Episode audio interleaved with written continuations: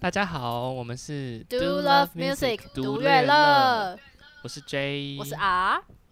这一次我们这个变新系列了，上次我们就有先录了 EP One， 那这次的新系列呢叫做想不到吧。哎、欸，这完全是个意外哎、欸，就是我们的哦耶，我们家有人回来了。他真的很聪明哎、欸，怎样说？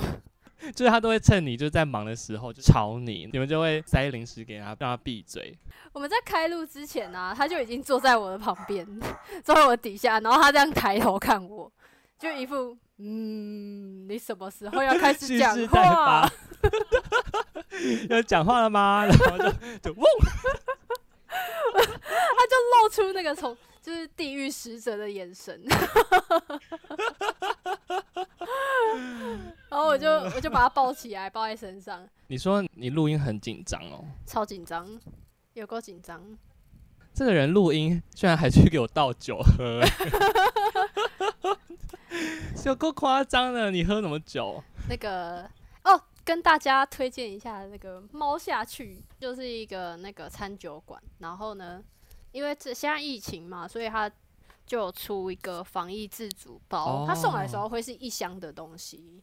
里面就是他会把材料包成就是塑胶包装一袋一袋的，然后另外他付给你一个大的瓶子，那你可以再加调酒就对了。对对对，你就其实你也不用特别去调还是怎样，你就全部把它倒在一起，然后它就会变成一大瓶嘛。哇，超赞的耶！我们刚刚离题了，讲到这个就我们这个新系列啊，到底是为什么要叫做想不到吧？而且为什么还要再开一个新系列？我这那就一个系列就做不太出来，还给我开第二个啊！反正这就不是专题式的节目啦，就是你大概就是很轻松的时候、无聊的时候可以听一下我们的。对，可能有时候就是一个，我就是觉得很好听，然后就发出来了，就这样。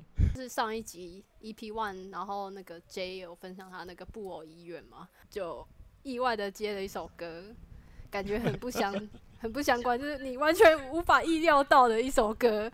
我就想说，我靠，真的是想不到吧？然后这句话要出来了。对，我就觉得，这个新系列感觉就叫想不到吧，还蛮适合的。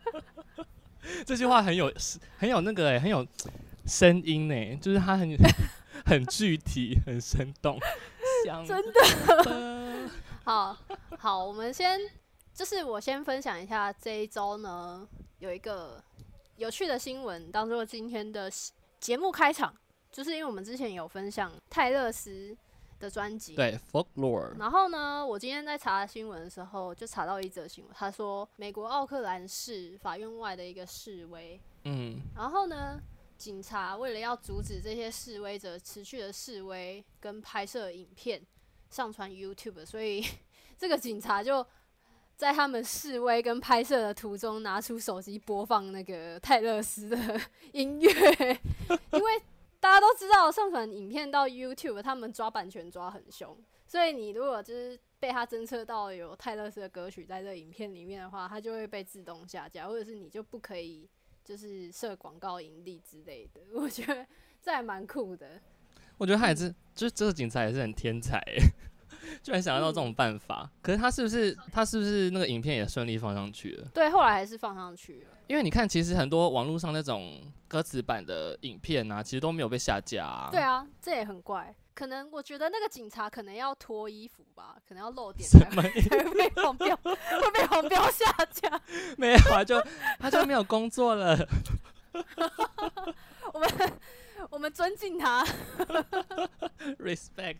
那今天正题，我们直接切入正题。今天分享第一个我自己的小故事是，就是因为最近呢，可能工作上烦恼比较多一点，所以呢晚上呢就有一点睡眠障碍，然后我就发现我有一个很奇妙的习惯，就是。我大概在12点前的精神都会还算不错，然后呢，到1点的时候就开始昏昏欲睡，想睡觉。然后我差不多都是1点半的时候会躺到床上，可是当我很想睡觉，然后躺到床上那一刻呢，我就突然间很清醒，我就不知道我到底发生什么事，我就觉得我背上是不是有一个按钮，就是我只要一躺下，我就那个开关就会 switch on， 然后我就为什么会清醒啊？为什么会清醒？明明就是要睡觉啦。因为很少有那种时刻是你一躺上床，然后就马上睡着吧，中间会有一段时间，你脑袋会开始想东想西的，然后就会想今天的事情，嗯，对不对？你会这样吗？有时候会。对，所以我就发现，我只要一躺上床，我就会开始想说，哦，我明天要干嘛？我明天工作怎么样规划？然后今天发生什么事情啊？为什么会这样子发生？我要怎么办之类的？哎、欸，你在反省哎、欸，你在检视你的生活啊，这样很好啊。对啊，对啊，我就这件事情就变成了我一个小仪式，可是我发现它很干扰我睡觉这件事情。我每次就会想说，不行，我今天一定要准时睡觉，然后躺下去又开始想事情，然后一躺下呢，就是正式睡着。就是差不多3点或者2点半左右，有够晚的。你说你中间都不会拿起手机来滑别的东西？会啊，然后就边滑边想，边滑，对，边滑边想，然后滑到我真的没有办法再看任何文章的时候，我就会，大家不是都会说，睡前呢，你想的事情，它就会跑到你的梦里面。所以我就想说，我想要赶快入睡，我想要做好梦，所以我就会一直想我想要梦到的内容，就是在睡前的时候。嗯，结果呢？许愿成功吗？我觉得我算是一种比较念旧的人嘛，所以我常会梦到以前的同事或者以前的朋友。我后来想一想，有可能跟我同事要离职这件事情还蛮有关联的。你同事要离职？对啊。原本他在英国读书，然后因为遇到疫情回来台湾，后来他就先找了一些工作，然后他也在找寻自己人生的其他方向，也许不一定要念完书啊，也许直接转入职场也不错啊，所以跟我老板认识，接着就觉得影视产业跟他的兴趣蛮符合的，就进来了我们公司，然后一开始他并不是正职，他是兼职，然后做着做着他就转正职来我们公司，然后这样子也维持了1年。我觉得在我们公司做超过1年这件事情很困难，因为我简单说，因为我是影视产业的，大家都知道影视产业就是高压的一个产业，然后你要花很多时间，你要花很多心力，然后你要一直熬夜。然后老板又靠背，虽然薪水也没有很差啦，但是老板靠背。你这样子好吗？我们主管啊，只要面试人，他都会跟新人说，你只要符合一个条件，这个条件非常重要，那就是你必须要骂不走，就是抗压性要够。对，他也不多问你有什么样的技能，也不多问你有什么样的资历，他只问你说你能不能留这里留很久，你就知道这个产业多高压了。所以我就很珍惜这位同事啊，然后我也没有意料到说他会离职这件事情，因为我一直以为他可能就会继续在台湾工作，因为疫情嘛那么严重。不过呢，后来他就顺利的考上了英国的一间艺术学校，然后我觉得还蛮棒的。回到英国虽然有点危险，虽然还是很危险，但是他就找到了另外一条路可以走。这首歌想要献给他。什么歌？小红莓的 Dream。 所谓的 Dream 是在讲你睡梦的梦呢，还是在讲你正在追寻的一场梦呢？我有一阵子就是早上起床要出门去工作的时候，就会播这一首歌。那我觉得大家可以先听看看这首歌给你们什么样的感觉。好，那我们接着就直接来播放小红莓的 Dream。回到现场，说不定大家没有听过这个英文原唱版本啊，有可能大家有听过，就是王菲曾经有翻唱过的不是中文，是粤语版本。这首歌曾经被王菲在《重庆森林》这个作品里面呢，有翻唱成梦中人。小红莓乐队这个乐团呢，它成立在1990年代，它是一个爱尔兰的乐团。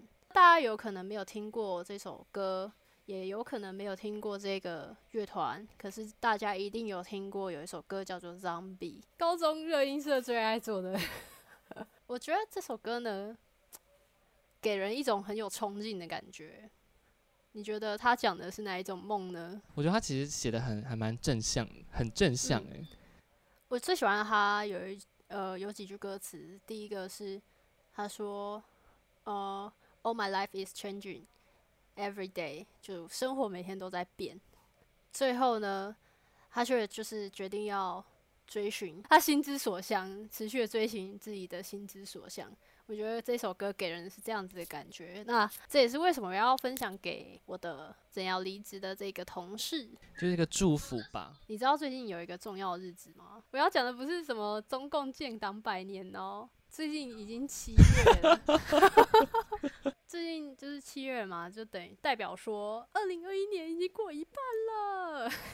没错，超快的，超快的，我们就整个1个月半就不见，然后直接跳到下半年。可能是因为遇到疫情的关系吧，所以就觉得，好像这一年好像真的没有做什么事情哎、是你本来就没做什么事情，还是因为疫情？你不要怪疫情哦，全部推给疫情。本来就没在做什么事，本来就很废。所以你也会看什么那个运势嘛？因为下半年了，就会有新的运势。最重要的事情不是什么要规划下半年人生，或者是明年的规划。No No No， 先打开唐立淇老师的半年运势。好笑啊！我跟你说，真的，我没有在骗，我没有业配，可是我真的觉得。因为我从大前年开始，就是进来影视产业之前，就会看唐立淇老师的星座运势。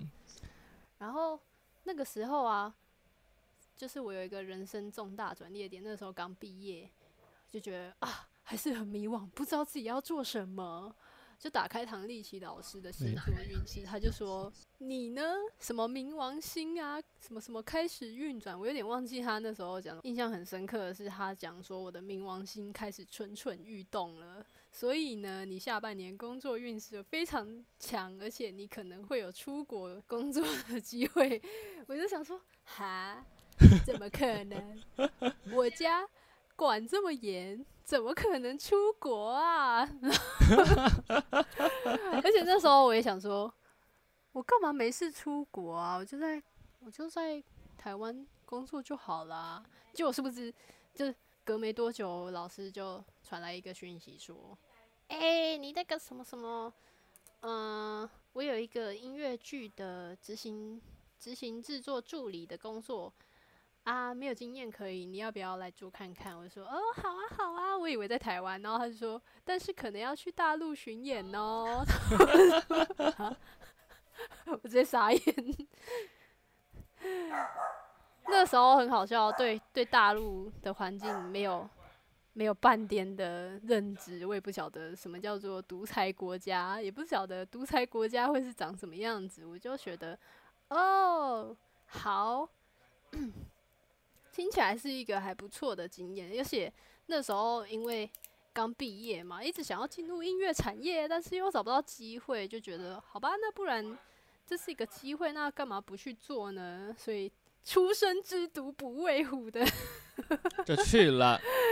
因为这一件小事情，让你相信了唐老师。没错。我就变成唐老师的信徒。那你下半年的运势怎么样？就是2021下半年运势。他就说，你过去的努力会被看见，然后而且，在2021年下半年，你会开始检视你过去所做的东西，跟你会检视说你要怎么样做才会更好，会更注重质感，然后你会对于怎么样让自己更进步这件事情会让自己感到非常的有压力。唐老师怎么这么了解你啊？讲到唐老师就讲到星座，讲到星座呢就讲到什么呢？讲到新演员。想不到吧。烂死烂死。这比上一集还要硬欸。超硬。我想说怎么了？新演员怎么了？跟新垣结衣结婚了。可恶，竟敢把我的老婆娶走。闭嘴。没有没有，我跟你说，怎么了？新演员他在那个2017年有宣布说要帮哆啦 A 梦做一首主题曲。那我觉得哆啦 A 梦他就是所有梦想的集合体，因为他就是应有尽有嘛。对啊，什么愿望都可以实现。如果我有时光机的话，我就可以做时光机，然后到未来去看说，哦，如果我现在做这个决定，然后未来会长怎样，我就不用现在在那边那么焦虑说，哦，我现在要不要离职？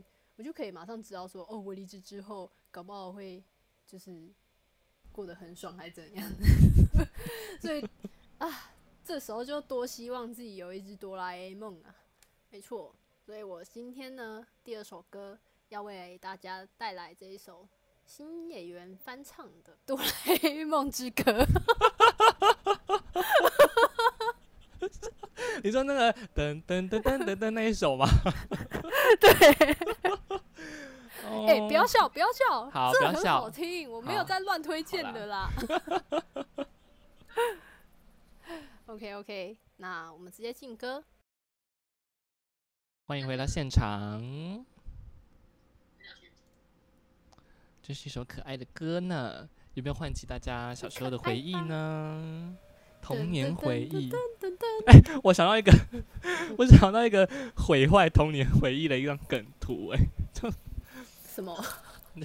剧情就是好像要把妹妹，就是哆啦 A 梦的那个，把它关掉还是怎样的，然后那个妹妹就跟那个哆啦 A 梦就说：“你赶快弄坏我吧。”然后我想说，童年回忆破灭，根本就不是，好好笑，超母汤，超母汤。我想补充一件事情，第一次看到新演员他的名字啊，我就觉得。好梦幻哦！日本人的名字有一些真的蛮梦幻的，而且又很具象你不觉得吗？因为不是星星，不然就是什么木头啊，不然就山啊什么的。我为了接歌这件事情啊，还特别去查了一下日本姓氏的小知识。日本人的姓氏，他们在江户时代啊，其实只有武士跟僧侣还有医生他们才可以有姓氏，但是其他一般平民呢他们是没有的哦。一直到明治期间才规定说每个人都必须要强制冠姓，然后那个时候就是大家必须要赶快想啊，赶快想自己要叫什么名字然后不久之后就有一个人他突然看到了2棵松木，就决定要姓二本松。原来如此。然后有一些人就是，所以那时候很多人就是会以他们眼前看得到的景色，或者是眼前看得到的东西，比如说什么川啊、园啊、野啊、山啊、田啊、村啊、森林啊、桥啊，所以就是什么小大家就是日常生活会看到的东西去命名，就分享一个。小知识，无用小知识。刚刚你讲到梦啊，然后我就想到了，就是大家都会面临到人生道路上的选择嘛，离不离职啊，换不换工作什么的，或是想要做什么样的事情。然后我想到一个我很喜欢的乐团，同样面临到大家所面对的这些小问题，就是浅提乐团。什么？很震惊吗？真的假的？我很震惊耶、欸！真的啊，我不知道这件事、欸。就是，我之前听一个访问，就是他们主唱叫10，然后他就说他那时候，啊，他们发第一首歌的时候，怪手啊，算是小突破、小成功嘛，就是有让大家听见他们。然后，但是他说他就是之后有迷惘了一段时间，然后最后呢，他还想说啊，不然我去找工作看看啊，就是像我们大家都是去那104看嘛，然后去面试啊这样，然后他也走过这一回，他也是去艺术相关产业的，然后那个面试官有认出他、欸，他就说，哎，你是那个前提的主唱对不对？然后他就试这样子，到最后那个面试官跟他说。我不会用你，因为我觉得你不知道你要什么。然后我觉得很直接，就是我觉得人在迷惘的时候就会去自然的散发出我很迷惘，所以你讲出来的话，可能就会不那么确定或者什么，就很让人看得出来，尤其是面试官，我觉得好残酷哦。啊，好像他有说你好像在逃避什么之类，就是那种面试官看得出来。所以之后呢，他就想说，我还是做音乐好了，所以他就做了第一张专辑，那个不完整的村庄。哦，他出了怪手这一张专辑之后，他另外去找了工作，后来才又出了不完整的村庄这张专辑。对，因为怪手是一首就是听起来比较轻松的那种摇滚的台语歌，然后它的主题是关心高雄港口的发展的歌，所以那时候大家会觉得说。你们是不是那种关怀社会议题的乐团啊？这样子可能会加一些期望吧，就会期望他们就像一些前辈那样，可能青年农村武装农村，哇，没礼貌！你全部把它重组一次，还没有一次讲对。抱歉，哦，农村武装青年。可能也有点，我觉得可能也有点这种压力吧，所以有一段时间他们在想说自己到底是不是这样的乐团。经过这一段之后做出来的东西就是很真诚，我觉得很棒的是他们有走出自己的路，我觉得为他们开心。我觉得这种独立乐团都常常会遇到这种问题、欸，就一开始起头的时候都必须要兼职啊，然后一边创作什么的，就你要去兼顾两边，然后兼顾财务上的现实，然后在思考说要怎么做自己想做的事，那真的是一件很需要努力的事情。所以他们做出不完整村庄的时候，就觉得他们努力过来了。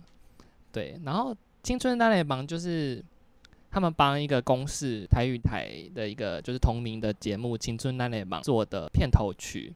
然后这个节目每一集都会介绍一个团体，然后他们就是在做一些自己的可能是梦想啊，或是自己想要为社会付出贡献的地方。然后很棒的是，就是你会看到一些默默无名的人在台湾的每个角落，就是做着他们向往的事情。然后我看了前提那一集，哦，他们有参加这个节目，对，采访他们每个人走过来的小心得这样子。我真的很喜欢他们写台语歌的样子。就是很轻，但是说的东西很扎实，跟怪手一样。我觉得有一个很大的主轴在背后。对，那我们现在就来听听看这首歌吧，来自前提的《青春蓝联邦》。我其实很想问一件事哦，音乐方面呢，算不算是你的一种梦想？算是吧。因为我跟 J 以前呢、从吉他社在那边创作，然后到毕业之后呢，我们曾经因为这样子也有组过一个团。我觉得那真的是没有什么好说的。不要这样，我们好歹也是有做一些东西耶。现在回想这一段历程啊，你觉得那个时候算是很有压力的吗？会像前提那样子吗？没有啊，我们完全就是我们有很认真吗？请问？哎，我很认真呢。有吗？我跟你讲，我很认真呢。我们那时候就是练习耶。我们那时候就是一起待着，可能就假日，然后就从早到晚谈一些不知所云的东西，然后就一天都过去了。哪有？我觉得有机会的话可以让大家听。哎，这样好吗？我觉得还是不要好了。有机会再说。我就不要残害人家的耳朵。好，总而言之，我想大家多多少少会有一些梦想嘛，在实践的过程总会有一些跌跌撞撞。至于好不好呢？我觉得过程最重要啦。像那个时候我们做了一些不知所云的东西，我到现在回来听啊，我还是觉得不错。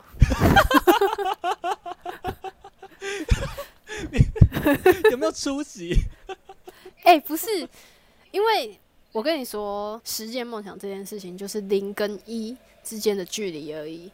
你有做，那它就是一个实际的存在。我那时候有做，所以我有一个作品，我可以拿出来说嘴。很励志吧，很励志吧。本集重点，其实有时候就不要想说它是，我觉得有时候把它想成一个梦想的时候，好像会太沉重。你把它想的小一点的话呢，就是你把它想说这就是我想做的事情，那我就去做做看。没错，就像我们现在在录 podcast， 但是录的有点不知所云，但我觉得那也是过程。对，好，那我们来介绍一下最后一首歌了。我非常非常非常非常喜欢的一个创作人，她叫做 Rina Sawayama。 Sawayama 她是日本人吗？算是，她妈妈是日本人，但是她小时候3、4岁的时候就搬去英国住了。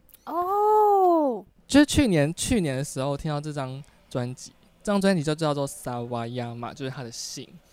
然后我就觉得哇塞，太好听了吧！就是从头听到尾，那时候就心情就是挖到宝的感觉。就是各大乐评就形容他就是受到小甜甜布兰妮啊，或是克里斯汀，就是大概是千禧年那段时间的音乐所影响。但是呢，我就觉得他不会让你感觉到腻，就是你不会觉得说他又在做一些旧的事情，因为他融合了很多。它融合了摇滚啊，就是或者现在很夯的电子，然后还有 house， 就是 house 啊，很现在2020年代的流行。我觉得它超棒的。它有个小故事，就是它的国籍是日本人，所以它拿的是日本护照。对，它拿的是日本护照，然后日本不能双重国籍。是哦。对，所以他去英国，就是英国是拿居留证这样。英国有一些音乐奖项，可能全英音乐奖，就 Brit Awards， 还有那个水星音乐奖嘛。然后他去报名的时候呢，就被拒绝，因为那个大会跟他说：“哦，不好意思，你不是爱尔兰的或者是英国的国籍，所以我没办法让你参加。”他就觉得，怎么会这样？因为他在英国住了25年，他等于大半辈子都住在那边。然后他就想说，我到底是要放弃我的日本公民，然后去参加奖项，还是怎么样？然后他后来决定说，这样做好像不太对，因为放弃国籍好像没有解决到这件事情。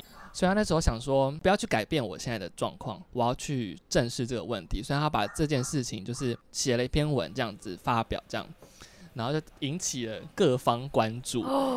就是他这张专辑其实引起了很多人注意，因为就是评价很好啦，评价还不错，所以大家发现这件事就觉得哇，什么他不能参加，就是其实有引发一些讨论。然后呢，你知道超棒的是今年初的时候啊，他们就改变规则了。从今年开始不用有英国国籍，但是你只要住在这边满5年就可以参加这个奖项。我是觉得哇塞，这对一个发第一张专辑的人来说，我觉得是一个不小的影响力耶。以一个算是新人的样子，然后去挑战一个规则的时候，你居然可以让他实现，不简单，很厉害耶。他到底几岁啊？对，他竟然30岁哦，真假？然后我那时候就想说，我要买他的那个，我要买他的 CD， 然后 CD 都找不到，然后后来就在网站上，就他后来又发了那个录音带，然后我就先买了录音带。这样讲一讲，害我也想买了。我认真的真的假的？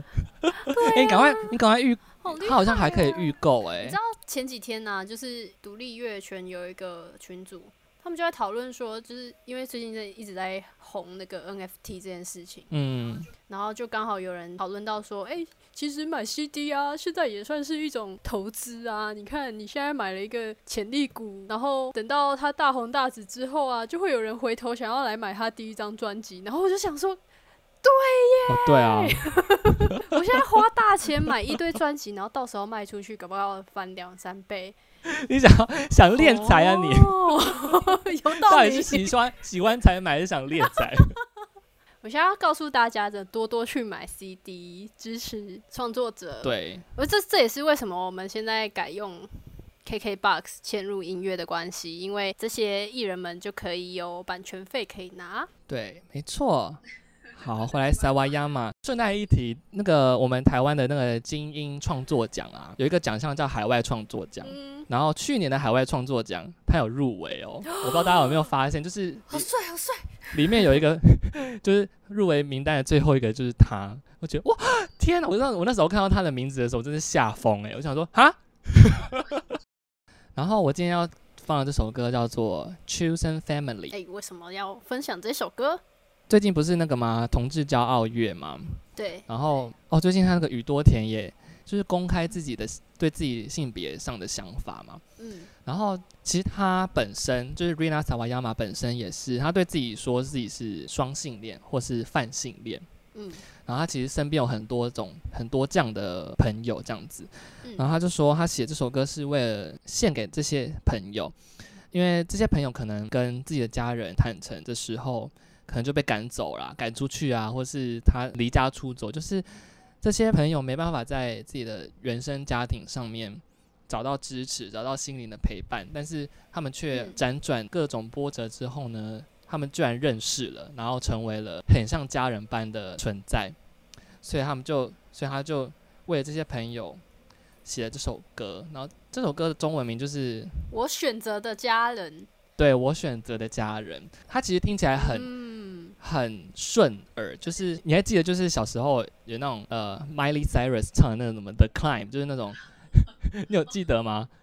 就那种I'm gonna give up 就是很正向很励志，然后非常的青春，旋律很好听很优美的那种歌，然后那时候这样听嘛，然后唱到这首歌的时候静下来，然后他唱到那个副歌 Chosen Family， 然后整个就是给扑婆骑起来我觉得这样子还蛮好的耶，就是他为了写这首歌给这样子的一群人，然后他选择了一个比较大众的风格去诠释这首歌，更让这首歌变得很像是属于大家的一首歌哦。而且我后来发现他这一首歌还跟 Elton John， 没错，后来就跟 Elton John 合唱了Elton John 就是希望给那些心灵上没办法获得支持的人一个力量吧。